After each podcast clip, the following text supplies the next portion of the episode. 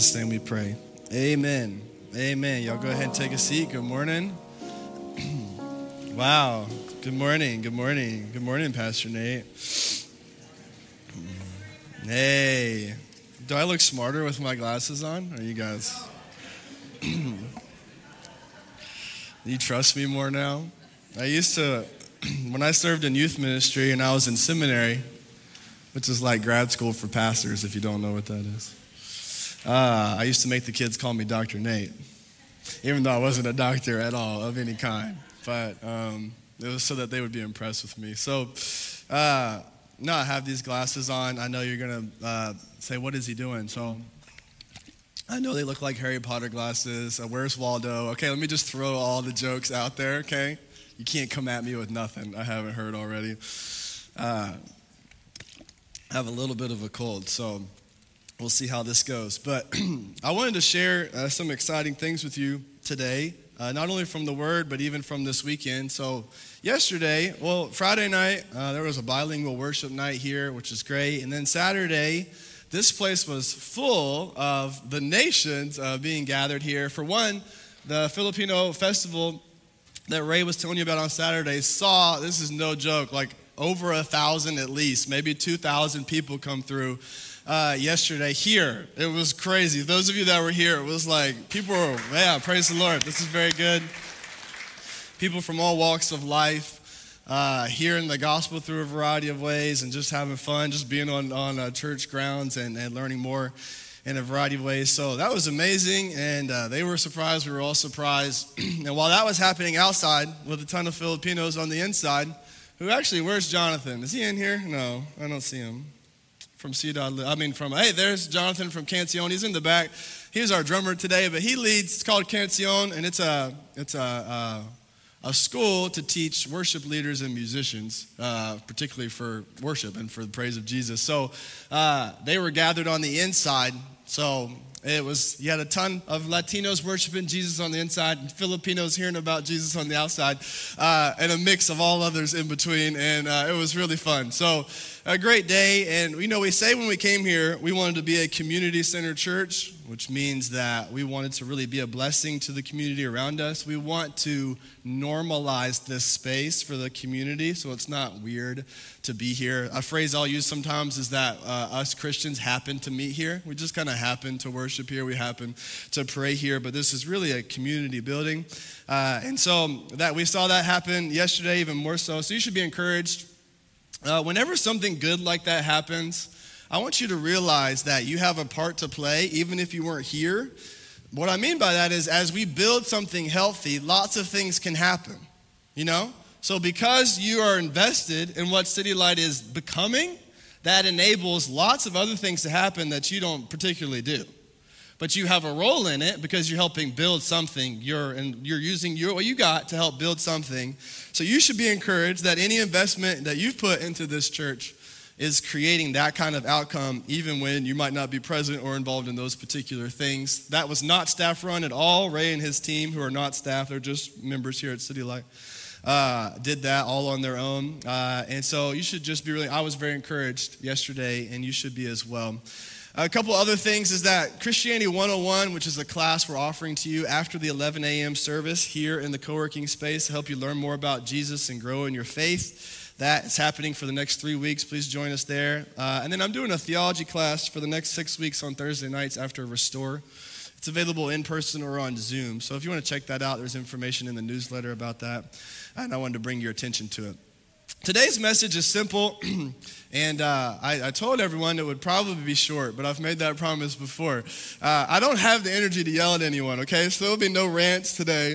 Uh, this is like a lecture, okay? This will be a Bible study this morning, but we'll see. Maybe the Holy Spirit will inspire uh, some vocal cords. But the message is called Bring Your Brick. Now, many of you who come to our pre service rally, if I say bring your brick, you say, Let's build God's house. Okay, there's a few of you that, that come to this. It's something we say. We've actually been saying this quite consistently since the beginning. Bring your brick. And when you bring your brick, we build God's house. The idea of this is that you have to understand that every single one of us has a role to play in what God is doing here in this church and what God is doing in this city and around the world and what He's doing in His kingdom. That each one of you has a brick to bring, and all the bricks are equal in terms of need. And I really, I was my, my, my big prayer this morning was that you would see through the eyes of Scripture the importance of your role in the body of Christ. And that the lie the devil has given you, that there's only a few people who do certain things, or if we run a good service, or if the sermons are fine, that that would that, that you don't not as needed that would just be completely demolished and that you would see the reality of the fact that you and the gifts god has given you and your role in the kingdom of god is just as significant as any other person in the kingdom of god and just as needed and that when we all bring our brick we really build god's house and I want to encourage you this morning that God has a calling on your life that He wants to see you live out and fulfill that is significant and important. But what I hope to do, I feel like we've talked about this before, I hope to make this a little more practical uh, in terms of like, okay, what is my brick? What are three things that I can bring? I'm going to show you three different things you can bring today. And I want you to think about this uh, uh, coming to church or participating in a church is like a potluck, all right?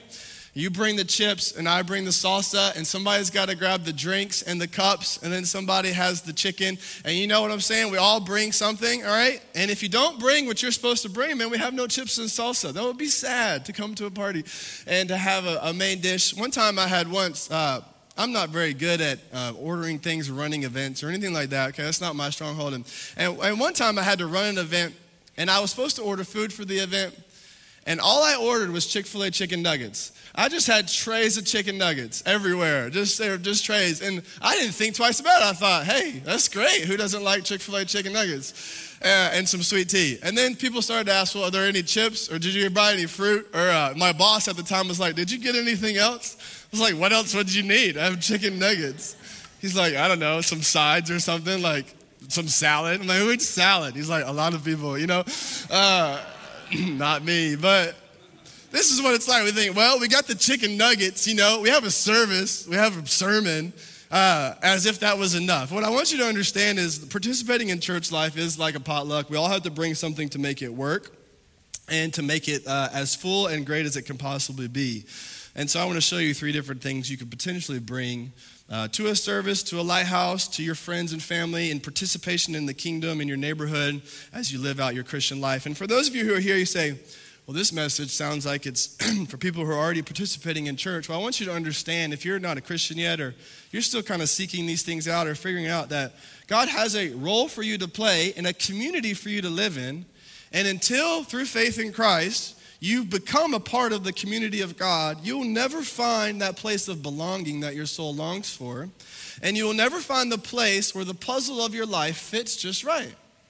The reason why you continue to search for the right community or the place where your skills or gifts fit just right is because you were designed to participate in the community of God and to use the gifts God has given you as a piece of the puzzle in the kingdom that God is building. And until you enter into that kingdom through faith in Jesus Christ, the puzzle piece will never quite fit just right. And I want you to see today how God has not only designed you to participate in this kingdom, but what does it look like to put faith in Jesus Christ through professing faith through his life, death, and resurrection, and then join the community God has made for you so you can finally live the life God has intended you to live. And so, whether you're here and you're already participating in church, whether you call yourself a Christian or whether you're very far from that, God has a word for all of you. So, go ahead and open your Bible to Ephesians chapter 4.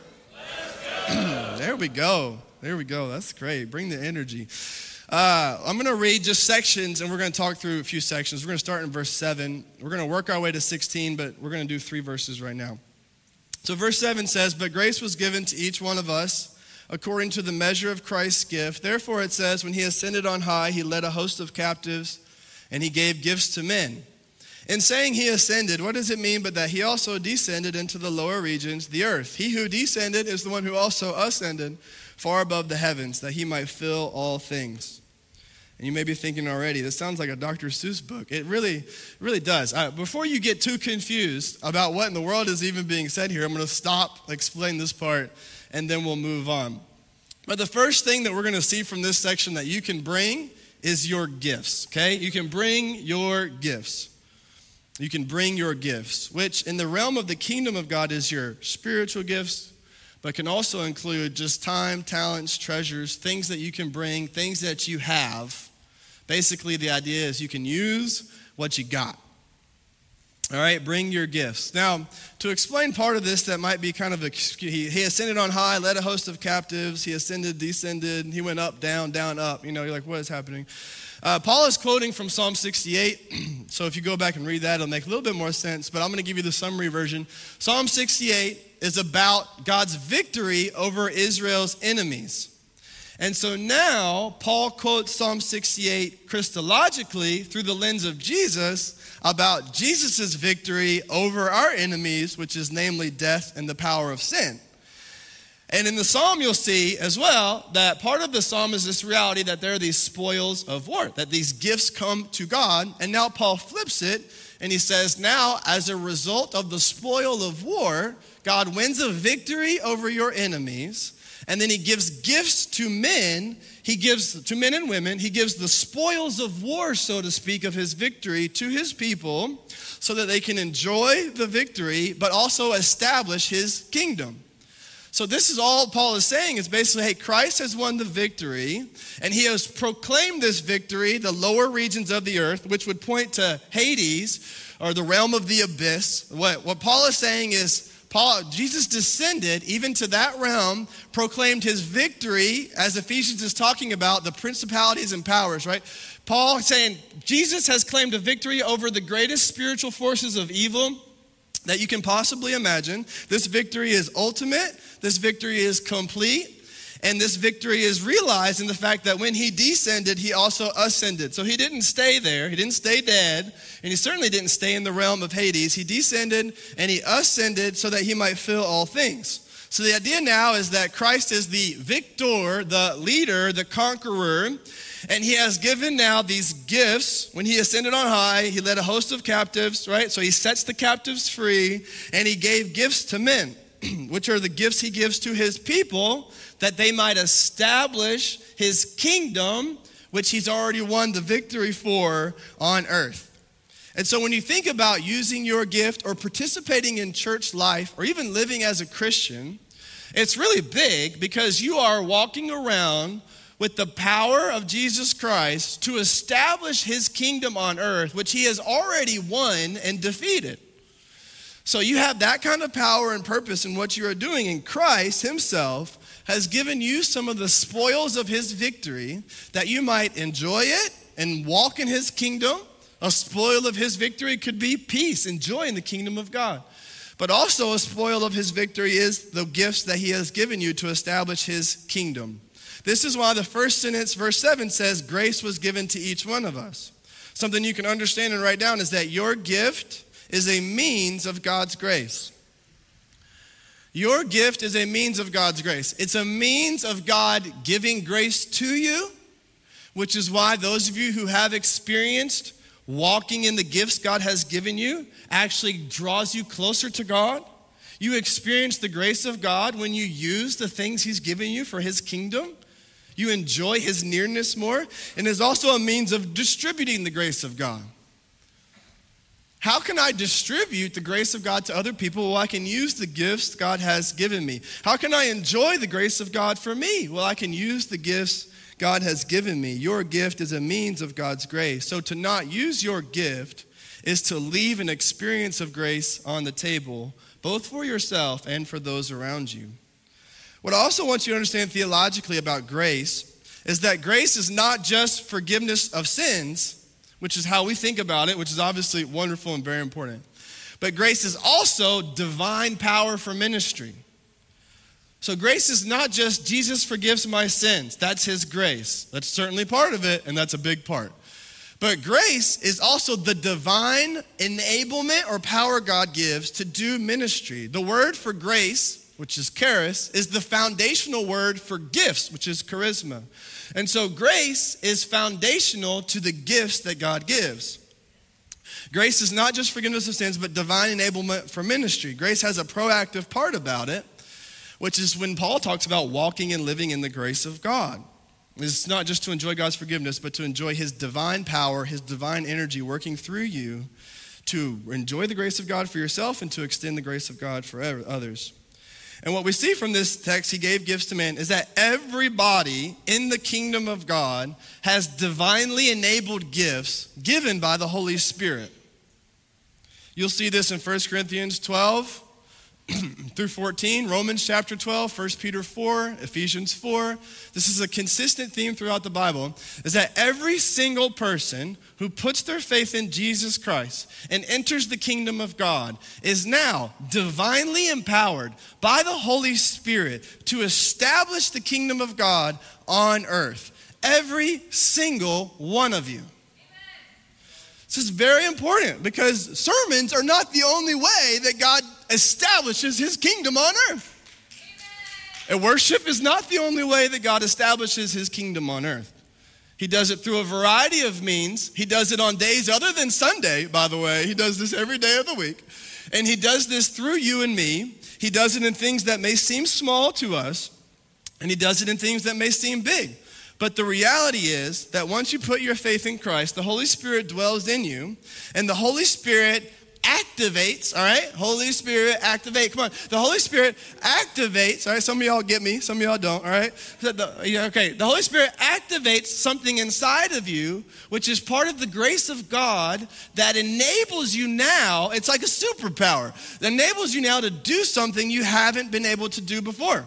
All right, yesterday I was watching this movie. It's called Thunderstruck with my kids. All right, I don't know how many of you, it's super random, but it had Kevin Durant in it. So my kids were interested. They wanted to watch it. And basically, the theme of the movie, they stole it from Space Jam, is that a kid swaps powers and he becomes Kevin Durant. All right, so now this kid who stinks at basketball gets Kevin Durant's basketball powers, and Kevin Durant starts playing basketball like this kid, right? And everybody, nobody can believe how good this kid is at basketball now, okay? He stinks, he couldn't make the team, and now he's dropping 50 every game. And that's the point of the story. And I want you to see the same thing is true, all right, for you, and say as soon as you put your faith in Jesus Christ, something divine, something supernatural happens where now you are equipped and empowered to do things you couldn't do before. And to do them at a level that you would never be able to do on your own. And God has placed you in a community so you can utilize those gifts for the good of others. This is why we say, bring your brick, or another phrase I'll use is, don't spectate, participate. Don't spectate, participate. This applies in service, right? Saying amen, raising your hands, being involved, using your gift, serving. This applies in your life to say, do not spectate, participate. You are important to the kingdom of God, and God has something for you to do. And those of you who are still trying to find your purpose and worth and value in being successful or famous or influential are constantly coming up empty. Why? Well, because you will never fulfill your purpose or what you are supposed to participate in until you enter into the kingdom of God. You were not made to participate in simply just being successful in business or being popular among people or being beautiful or being whatever. You weren't made for that to be the thing by which you live. It's fine to be successful. It's fine to be beautiful. These are all fine things. But you weren't made to find your life in that. And that's why you constantly feel like it's not working. And it's because you're trying to put your piece of the puzzle, right, in the wrong puzzle, which is the world's puzzle. And God wants you to place the piece of your puzzle, which is your life, your gifts, your desires, your talents. He wants you to place them in the puzzle of the kingdom. It's when they will finally fit. The only way to enter the kingdom of God is to put your faith in Jesus Christ, which some of you need to do today. What I also want you to understand, I love this part here in the text. It says, Grace was given to each one of us according to the measure of Christ's gift. So Jesus gives to each of us in measure, not in full, so that we'll need each other. Not a single one of you or me has the full measure of what I need apart from each other. You'll see this in Romans 12 as well. He gives gifts in proportion. Some people have more faith than others. Some people are better at evangelism than others. The way this works is that not that it releases you from responsibility. All these things are things that are required of us. We ought all to show mercy. But some of you find showing mercy much easier than others. We ought all to have great faith, but some of you are more prone to think positively than others. And so what happens now is you have the requirements that we're all supposed to live by, but none of us have all of those in full measure. And so some of you need more faith, but instead of trying to will it up in yourself, you need to find a person who has great faith and connect with them. Some of you need to have more mercy and compassion. You're too hard. And instead of constantly trying to do that yourself, why don't you surround yourself with someone that has a great measure of mercy? This is what the community of God is supposed to be like. You do not have in full, you have in measure. God has proportioned out these gifts, and nobody has the full measure of all of them. God has given them in measure. This is just like when you bake a cake, you know? You need a measure of water, you need a measure of eggs, you need a measure of milk, all right? This is how it comes when, the, when we come together as the church, right? I need your two eggs, you know, and your cup of milk, and you need my three fourths cup of water, and I need your teaspoon of vanilla. You see what I'm saying? And you have a measure that is needed to make the cake work. And if you don't do the right measure, and if you don't have the right stuff, it won't turn out right. Just the other day, my oldest daughter, who loves to cook and is pretty good at it normally, cooked some cookies that didn't quite look right or taste right. And I asked, What in the world happened to these cookies? And she said, Well, I didn't actually understand the differences in measure between uh, soft butter and stick butter. And she didn't have the right measure, so she over buttered the cookies. All right? Now, it is possible to over butter something, believe it or not, all right? It, it didn't quite work out that great. She didn't have the right measure, and so it didn't work out in the end. And I want you to understand the same is true for you and me is that we have to have the full and the right measure of what God has given to us. And He has proportioned out the measures to one another so that community isn't something nice or an additional part of our life. It is an essential part of us becoming everything God intended us to be. And you will never become fully like Jesus until you surround yourself with people who have the qualities that you do not. And you spend so much time trying to get better yourself, which is fine to get better, as opposed to surrounding yourself with the right people. Because the world is constantly telling you to like self-esteem and build yourself up. But the reality is it's teamwork makes the dream work in the kingdom. We got to get around each other. You need people who have a great measure of faith. I need people who have a great measure of mercy. This is how this works for one another. You need someone who can teach the Bible, and I need someone who can do that. You see what I'm saying? Who can administrate and organize things, okay? So these are the gifts that we have, that God has given to us in measure. We need each other. Okay, so bring your brick is first to bring your gifts, okay? Which is why we do a spiritual gifts test and basic training to help you identify which is why you should ask people in your life, hey, what do you think the Lord has, you know, given? How do I help you? Or what do you think the Lord has called me to do? This is why you need to be in a lighthouse, serving on a light team. These are the means by which you can bring your gift and find your gift. We want to help you do that. This is big for us. And so if you don't know what that is, at the very least, ask and then bring what you got time, talents, treasures. You're good at things, you have certain resources. Use what you got. Okay, the second thing you can bring is your effort. Bring your effort. The, the, verses for this come from 11 through 13. It says, And he gave the apostles, the prophets, the evangelists, the shepherds, and teachers to equip the saints for the work of the ministry, for building up the body of Christ until we all attain to the unity of the faith and the knowledge of the Son of God, to mature manhood, to the measure of the stature of the fullness of Christ. There's a lot to this, but I want to focus on this word work, right? So, verse 12, to equip the saints for the work of the ministry. The work is building up the body of Christ. So, practically, what can I bring? You can bring a work ethic, you can bring some effort, you can bring some elbow grease, you know? You say, I don't really know what I'm good at. You know, those, there's players on teams that all they do is hustle. You're like, you can't shoot, you can't pass, you're bad at everything, but you're you just running around everywhere, you know? And you need one of those, okay? So you're like, I don't know what I'm good at. Well, you can be at least good at trying hard. Start there. Now, there are things you're good at, I promise, because God has enabled you by the Holy Spirit to be good at things. So don't woe is me, I'm not good at anything. I will not accept that because God has said otherwise about you. Don't do that. Oh, woe is me, I can't be as good at that. No, what did we say last week? Insecurity is a form of pride. Don't do that. God has enabled you to do something significant and unique. You have gifts. So we might need to help you find them. But while you find them, you can at least try hard. Everybody can try hard. Some of us are, are, are um, opposed to this, We say, equip the saints for the work of the ministry. And, and most of ministry is simply that it's just work, it's just work. Do you think the thousands of people ended up here yesterday by accident? No. I don't know if Joyce is in here. She ran the whole event. That took a lot of work. It took a lot of work. She had to use her skills. Ministry is work, and you can at least bring your effort. You can bring a work ethic. You can give it everything that you have. When you show up to church, you can give everything that you have. When you show up to your neighborhood, you can give it everything that you have. When you show up to Lighthouse, you can give it everything that you have. You can bear the burdens of one another. Most of real ministry is not flashy or like, oh, there's thousands and millions of people doing this. No, it's you helping carry the furniture of the neighbor. Like, I hate moving people. Everybody does. When somebody asks me, I have a truck, you know, so I'm just set up for people to ask me those questions. But that's, that's ministry, it's work, okay? It takes work to build relationships, it takes work to forgive, it takes work to communicate.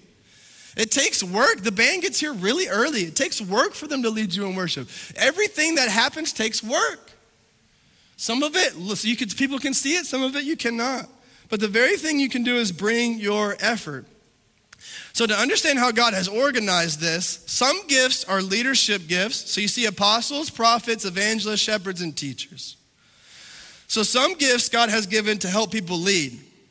And the leaders exist to equip the saints to build. Okay? To do the work. So here's something that's important God does not give the church leaders so people can passively receive, but so that they can actively serve. Leaders don't exist to do the work for you, they exist to empower you to do the work God's called you to do. Right? The leaders don't exist as a substitute for you. I'm not a substitute teacher for what God's called you to do. No, my, my main job isn't even to teach the Bible, it's to equip you to fulfill the calling God's put on your life. And God has given particular leadership gifts. Apostles are people who are good at starting things. Prophets are people who hear from the Lord and are good at uh, speaking the Lord's will into culture. Evangelists are obviously good at sharing the gospel. Shepherds and teachers are good pastors. Like God has put these kind of people in your world and in the world of the church not to do ministry for you, but to equip you to do the ministry God's called you to do. Leaders equip builders. That's what they do. Leaders are more like coaches than players. And although we are all obviously players in the kingdom of God, we all have things we are designed to do and we all must participate. The roles of the team, so to speak, are that coaches equip players. Coaches can't play for players. So when you think about, uh, uh, yesterday I was at my uh, son's baseball game, and somebody hit the ball, and a guy, a parent over on the other side, caught it, you know, and somebody joked, like, you're out, you know, and everybody's like, oh, that's silly. Of course, the coach doesn't count, you know, the coach doesn't count as a player.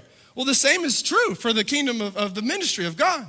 To say, uh, it's not a substitute for that, okay? We're trying to equip you to do what you're called to do. I have things I'm called to do. I'm also a player. We are all players in one sense.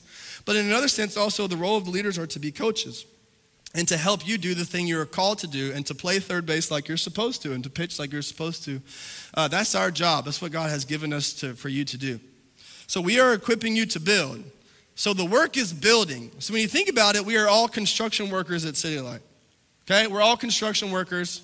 Something my kids do. I don't even know why, because they haven't even, I don't remember them seeing this show. Every time they see a construction site, they'll say, There's Bob the Builder. I'm like, What are you talking about? We don't even watch that show, you know? Where did you see that? But I want you to think about it that way with this, you know? Like, there's Chris the builder. We should look. We should look. There's Clinton the builder, Missy the builder, looking around like he's the builder. Builder, builder, builder. Look at that person. They're building. We are all building the body of Christ. God has called you to be a part of building the body of Christ. Now, this is important. Since you are in the building, the business of building, that means you're not in the business of tearing down. And some of you are spending so much time tearing down that you have no time and energy left to build. I have said this a million times. We will not be a church that's always critical about what other people are doing or worried about that. No, no, no. We are builders, not terror downers. We have come to build something and to do what God has called us to do, to do that as best as we can, and to not be overly concerned about what other people are doing with that. And you are so concerned about what other people are doing wrong that you have put no focus on what you should be doing right. You have become so obsessed with how other people have hurt you, you put no focus on how you can build bridges of forgiveness. You are in the business of building up the body of Christ, not tearing it down. Mean, gossip tears down the body of Christ. Bitterness in our heart tears down the body of Christ. Being critical of how other Christians do things tears down the body of Christ. We are builders, and we must build together, and we must build one another up. And every act of tearing down is like two steps forward, one step back. What we're building goes backwards when we focus on tearing down. Instead of focusing on what others are doing wrong, you ought to spend more time focusing on what you should be doing right and be a builder. Okay, this is important now because how this all works is it leads to uh, maturity. So, look, this phrase for this is intentional community creates maturity. So, now when we are building and everybody's bringing their brick, the community that exists creates the maturity, not the service that exists, not the programs that exist. The community creates maturity. Maturity here, the Bible defines maturity as unity in the faith and becoming more like Jesus. So we are unified around a common faith, both in knowledge and in practice, and we slowly become more like Jesus. I want to point out just this one phrase from the text here. It says that until we all attain to the faith, the knowledge of the Son of God, mature manhood, the measure of the stature of the fullness of Christ. Let me encourage you this morning that Jesus Christ is the standard for your maturity and growth. You know what's not the standard for your growth? What your peers are doing. You know what's not the standard for your maturity in life is whether you're married or not. You know what's not the standard for your maturity in life is whether you've made enough money or not. You know what's not the standard for your growth and whether you're adulting is whether you meet the measure of your peers. To truly adult and to grow up is simply to become more like Jesus which you can do at every level. You can do that single, you can do that poor, you can do that in any state or country, you can do that anyway. But you have made the measure of your maturity what your peers are doing or what you see people like on Instagram or what you wish you could be. All the while, God has made one standard of maturity to grow up is to become more like Jesus. And though you may not be growing in the way you would like in the world, you can grow awesomely in the kingdom. Jesus is the standard for your maturity and growth. And you have made every other person or thing a standard to say, well, my life is complete when I become blank. And you're looking around and Joe Smo's got this and Karen over there's got this and all these things. You think, and what does it say here? To the full measure of the stature of Nate Crew to the full measure of the stature, I'm going to already use his name, Chris Medeiros, to the full measure of the stature of your college friends, to the full measure of the stature of the influential people on Instagram, the person who has 50,000 followers, to the full measure of the stature of this peer who's made more money than you'll ever make, to the full measure of the stature of this person who's already had a wife and a family or kids, it's something you long for, to the full measure. And you're saying, man, man, man, if only I could blank, if only I could blank, if only I could blank, then I would be. And the Lord says, man, everything you need to be is in front of you and available to you in the kingdom. You can grow up if you'll simply grow up into Christ. And that should free you. That should free you from all of these standards you've put on yourself that are burdening you, that are making you discontent, that force you into sin, that make you manipulate or date the wrong person or get involved. You're taking shortcuts in God's will simply because you got the wrong standards. You're willing to marry the wrong person because you'd rather be married than in the will of God. And it's because you have the wrong standards. The one standard in life is to become more like Jesus. That's it. That is the only thing that makes you successful. That is the way to live a full life. And that is available to you in any situation, in any form of suffering. Your body may be going downhill, but you can become more like Jesus. What does the word say? Though the outer is wasting away, the inner is being renewed day by day. You got to have the right standards. Then every day is a success when you become more like Jesus. You may have the same money you had yesterday. You may have the same discontentments you had yesterday. You may have the same relational statuses as yesterday, but you could become more like Jesus today. And that's a successful day. All right. Finally, the last part here is you can bring your words. So you can bring your gifts, you can bring your effort, and you can bring your words. Paul says, So we may no longer be children tossed to and fro by the waves and carried by doctrine, every wind of doctrine by human cunning, craftiness, and deceitful schemes. Rather, speaking the truth in love, we are to grow up into every way, into Him who is the head, into Christ, from whom the whole body, joined and held together by every joint with which it is equipped, when each part is working properly, makes the body grow so that it builds itself up. There's a lot here, but the first, though, just to make it as practical as possible, you can bring your words. Now, obviously, not just any words, what does it say? You speak the truth in love. Some of you are great at speaking the truth, but you do it with hate and anger. You want to be right. And instead of the truth bringing life, it kills because you did it with the wrong spirit. And some of you want to be loving, but your loving has no substance because it doesn't have the truth. To affirm people living in certain ways that are outside the kingdom that will lend to their destruction is not loving, it's hateful. Amen. It's not loving. It's not loving to let people destroy themselves. Amen. When would that be loving? You think it'd be loving to let, let my kids get run over in the street? No. What do I do? I yell at them. Don't you dare run into that road right now, you know? It's not loving to do that. Some of you need to add truth to your love, and some of you need to add love to your truth. Either way, you need to bring words. You need to intentionally speak the truth to one another. A community is only as healthy as its ability to speak the truth to each other. And if you cannot speak the truth to one another in love and that be a safe place for real growth, then the community will be unhealthy and people will not be victorious, victorious over sin. They certainly will not grow in the worst areas of their life.